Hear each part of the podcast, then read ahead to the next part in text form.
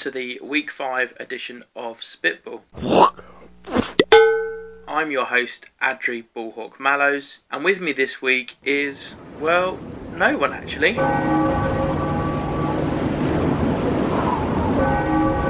That's right, folks, this hawk is flying solo again. Aww. But. So, on with the show as I have a lot to get through this week. Your phone, so now's your chance to have football on your phone and football in your pants. Look at this guy using his phone as a phone. Your phone ain't for calling, your, your phone's for footballing. It's football on your phone. Uh huh. Yeah. First off, as I briefly explained on the blog, Week 5 sees the return of pink Pinktober to the NFL and the players, coaches, and referees all wearing pink in support of breast cancer awareness. The apparel worn by the players and coaches is also auctioned off with the proceeds going to the breast cancer awareness charity. For more information on the NFL's Crucial Catch campaign, please go to www.nfl.com forward slash pink.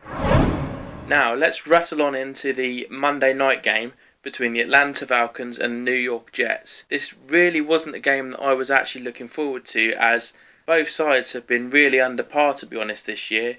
And it was a case of, for me, who wouldn't play the worst, if that makes sense, because you've got the Falcons who are showing this year that you just can't keep winning close games and expect to win out two seasons in a row.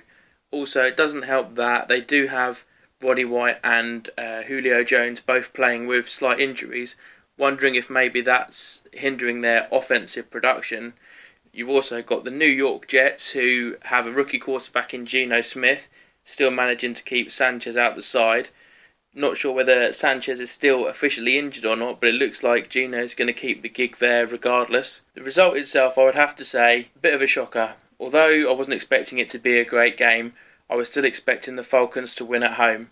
But lo and behold, the Jets managed to pull out the upset win, putting themselves 3 and 2 and tying for second place in the AFC East with the Miami Dolphins who also lost this week. So all hope isn't actually lost for Buffalo. At 2 and 3, we are just one game behind second place. So let's hope that the uh, Dolphins and uh, the Jets now go on a slide so that we can sneak the Bills in there somewhere. We also, of course, had what was an absolutely epic match this week between Denver and Dallas. Now, on paper, going into the game, you wouldn't have thought it would be the score that it was. If you did, fair play to you. Drop me a comment, drop us an email, any of the social media icons. Let me know if you genuinely called this game being 51 48 to the Denver Broncos. What a performance. Romo had his first 500 yard passing game of his career. Peyton Manning was phenomenal as always.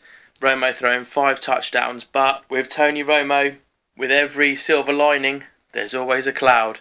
And that cloud was a crucial interception deep in their own half with under two minutes to go on the clock, putting Denver in position to win the game. And fair play to Peyton Manning. As I read this week, he was absolutely screaming at Knowshon Moreno to make sure that under no circumstances did he put the ball in the end zone so that it would kill the clock out and they could kick the winning field goal with just barely seconds left on the clock. With this game, also comes a question in from Marcus, who, as I say, couldn't be with us this week. In a league designed around offences, why is it that both defence and special teams have accounted for 37% of the total points this year? Wow, great question. Firstly, if the defences and special teams have only put up 37%, of course it does still mean it's an offence dominated league because they've put up the 63% of the other points. So uh, still very much offense dominated. Also, I think you have to remember that all good defenses will punish bad offenses, and I think what we've seen this year is exactly that. Whenever there's been a mistake made, the defenses have capitalised on it, running the ball home for six.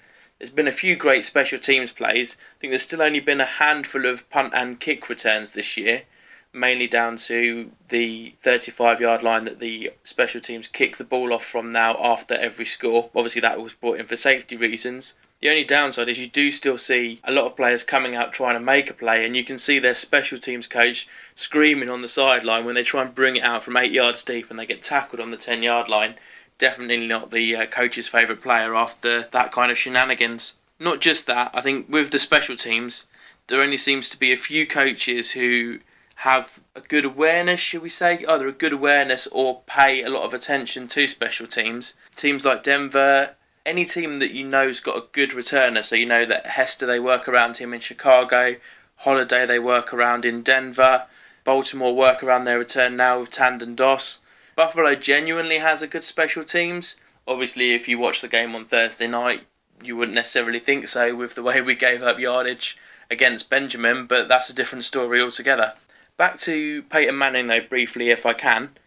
You have to look at his stats after five games. He's thrown for 1,884 yards and 20 touchdowns. Now, if you were to take that and times it by three, because that's nearly as many games as we have left, he's on pace to throw for over 60 touchdowns and break Brady's previous record of 50. He's also on pace for a record breaking yardage season and throwing nearly 6,000 yards.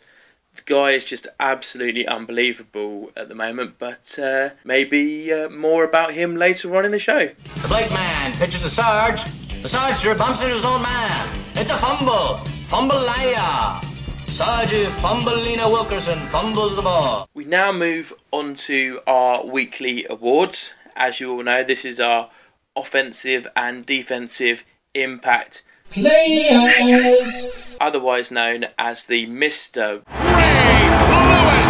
Award and the Award. Going to start this week with our Mr. Ray Lewis Award.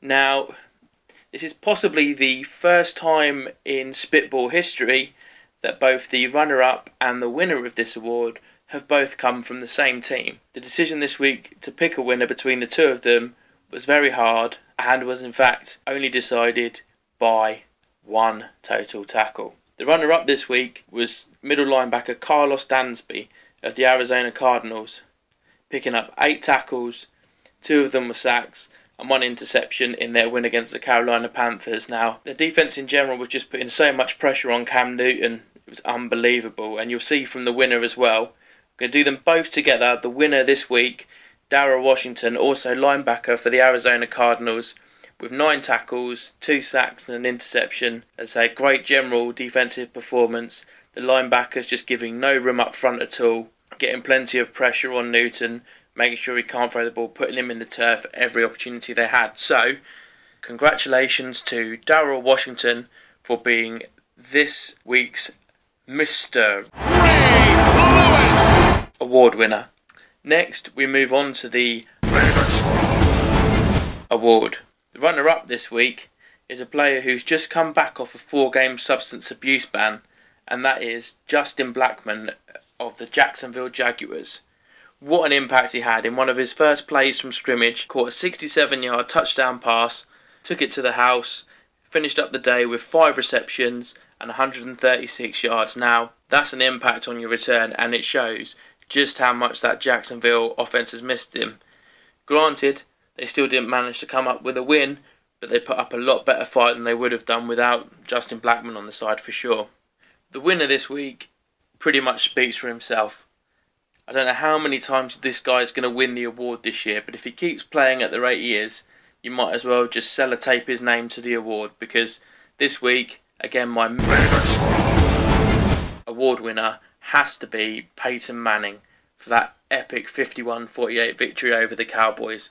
Looking at him completing 33 of 42 passes, 414 yards, four touchdowns, and get this, people, would you believe he even had a rushing touchdown on a great fake running play and then he just bootlegged around the outside. No one even knew he had the ball. He just waltzed into the end zone.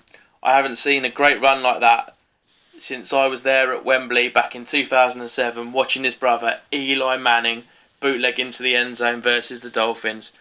There's something about those Mannings when you least expect it, they will pull something out of the bag, and you may even see them score a running touchdown. Well, we did this week, so maybe it'll be another four or five years before we see Peyton do that again. So, congratulations to Peyton Manning once again for being this week's award winner. God, that kid's got a gun, man.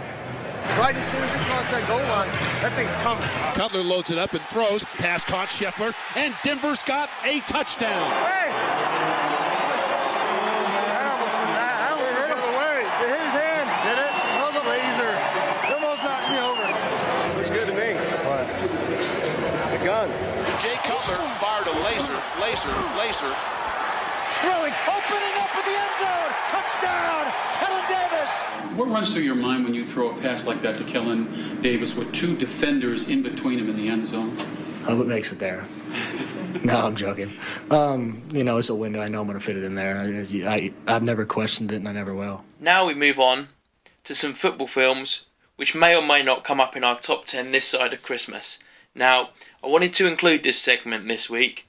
Firstly, being on my lonesome this week, it was kind of a good way to help buff out the podcast, I'm not going to lie, but also just to give you a preview and to try and find out your thoughts on what you think the best football films are. Now, going to give you all the opportunity to get in touch with us, and I would like you to provide your top five NFL slash football films that's American football for the English listeners of all time. Drop us an email, ballhawksnest at gmail.com, tweet us at ballhawksnest, or leave a comment on our Facebook page, www.facebook.com forward slash ballhawksnest. Would be great to hear from you and hear some of your choices for best football films. A few films that I've seen again recently that, uh, again, may or may not make it into the top five, of top ten that we'll be doing before Christmas. You have Friday Night Lights with Billy Bob Thornton about a high school football team. Saw this for the first time a couple of months ago. Really, really impressed. Really, based on a true story, and it's just phenomenal. Even at high school level, the passion and dedication that goes into that level of football is just unbelievable. Then we have an old Disney classic as well.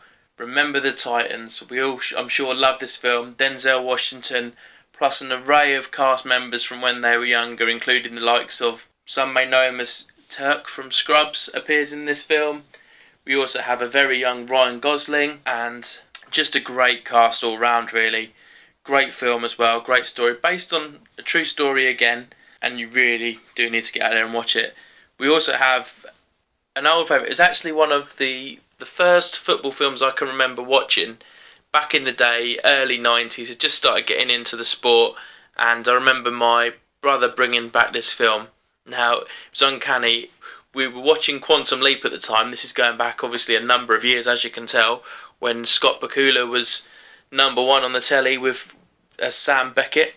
And uh, yeah, watching Necessary Roughness, seeing him as a 30 year old college quarterback. Bit of a cheesy film, I know, but it's one of those feel good football films. You can't help but just watch it again and again and again. Question is, will that make it into the top 10? You'll find out.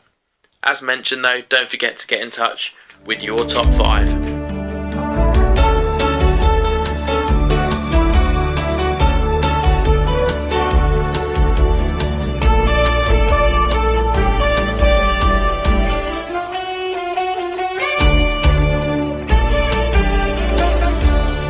Looking ahead now to the week 6 matchup, and there's a few matches that have caught my eye looking at the schedule list for this week.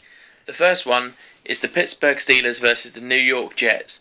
This is going to be one of those how badly can you suck battles without a shadow of a doubt. Pittsburgh, despite coming off a bye week, uh, New York Jets, despite coming off a victory, I can't see it being a, a great game, but I do expect Geno Smith to get some decent numbers up on the board maybe have a 300 yard passing game.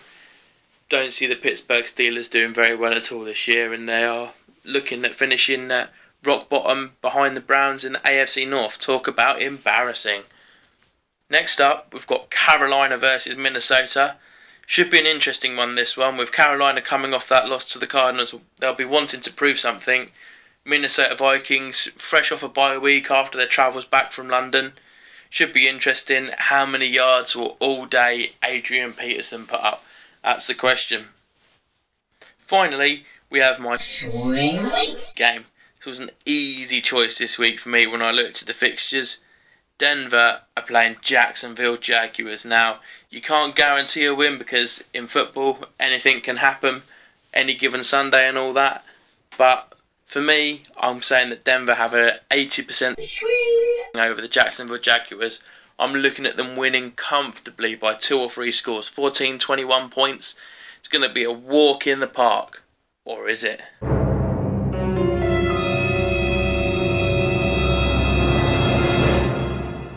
That's about all from me this week, but do join us next week as Marcus will be back and, drum roll please,